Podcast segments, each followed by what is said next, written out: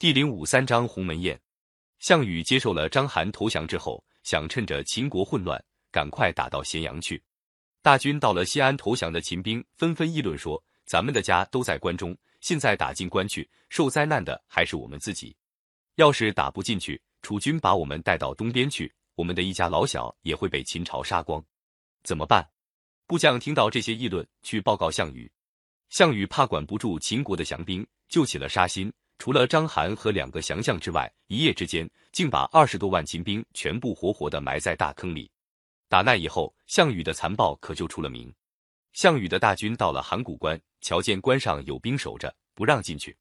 守关的将士说：“我们是奉沛公的命令，不论哪一路军队都不准进关。”项羽这一气非同小可，命令将士猛攻函谷关。刘邦兵力少，不消多大功夫，项羽就打进了关。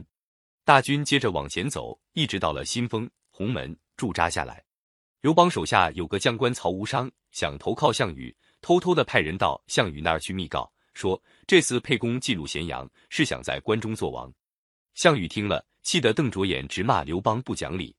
项羽的谋士范增对项羽说：“刘邦这次进咸阳，不贪图财货和美女，他的野心可不小理。现在不消灭他，将来后患无穷。”项羽下决心要把刘邦的兵力消灭。那时候，项羽的兵马40万，驻扎在鸿门；刘邦的兵马只有10万，驻扎在霸上。双方相隔只有40里地，兵力悬殊。刘邦的处境十分危险。项羽的叔父项伯是张良的老朋友，张良曾经救过他的命。项伯怕仗一打起来，张良会陪着刘邦遭难，就连夜骑着快马到坝上去找张良，劝张良逃走。张良不愿离开刘邦，却把项伯带来的消息告诉了刘邦。刘邦请张良陪同会见项伯，再三辩白自己没有反对项羽的意思，请项伯帮忙在项羽面前说句好话。项伯答应了，并且叮嘱刘邦亲自到项羽那边去赔礼。第二天一清早，刘邦带着张良、樊哙和100多个随从到了鸿门拜见项羽。刘邦说：“我跟将军同心协力攻打秦国，将军在河北，我在河南，我自己也没有想到能够先进了关。今天在这儿和将军相见，真是件令人高兴的事。哪知道有人在您面前挑拨，叫您生了气，这实在太不幸了。”项羽见刘邦低声下气向他说话，满肚子气都消了。他老老实实的说：“这都是你的部下曹无伤来说的，要不然我也不会这样。”当天，项羽就留刘邦在军营喝酒，还请范增、项伯、张良作陪。酒席上，范增一再向项羽使眼色，并且举起他身上佩戴的玉珏，要项羽下决心，趁机把刘邦杀掉。可是项羽只当没看见。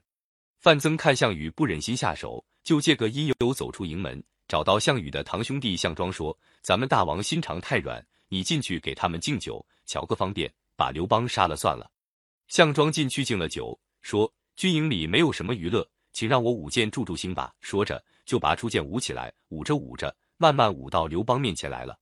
项伯看出项庄舞剑的用意是想杀刘邦，说：“咱们2人来对舞吧。”说着也拔剑起舞。他一面舞剑，一面老把身子护住刘邦，使项庄刺不到刘邦。张良一看形势十分紧张，也向项羽告个遍儿，离开酒席，走到营门外找樊哙。樊哙连忙上前问：“怎么样了？”张良说：“情况十分危急，现在项庄正在舞剑，看来他们要对沛公下手了。”樊哙跳了起来说：“要死在一起！”他右手提着剑，左手抱着盾牌，直往军门冲去。卫士们想拦住他，樊哙拿盾牌一顶，就把卫士撞倒在地上。他拉开帐幕，闯了进去，气呼呼地望着项羽，头发像要往上直竖起来，眼睛瞪得大大的，连眼角都要裂开了。项羽十分吃惊，按着剑问：“这是什么人？到这干嘛？”张良已经跟了进来，替他回答说：“这是替沛公驾车的樊哙。”项羽说：“好一个壮士！”接着就吩咐侍从的兵士赏他一杯酒，一只猪腿。樊哙一边喝酒，一边气愤地说：“当初怀王跟将士们约定，谁先进关，谁就封王。现在沛公进了关，可并没有做王。他封了库房，关了公事，把军队驻在坝上，天天等将军来。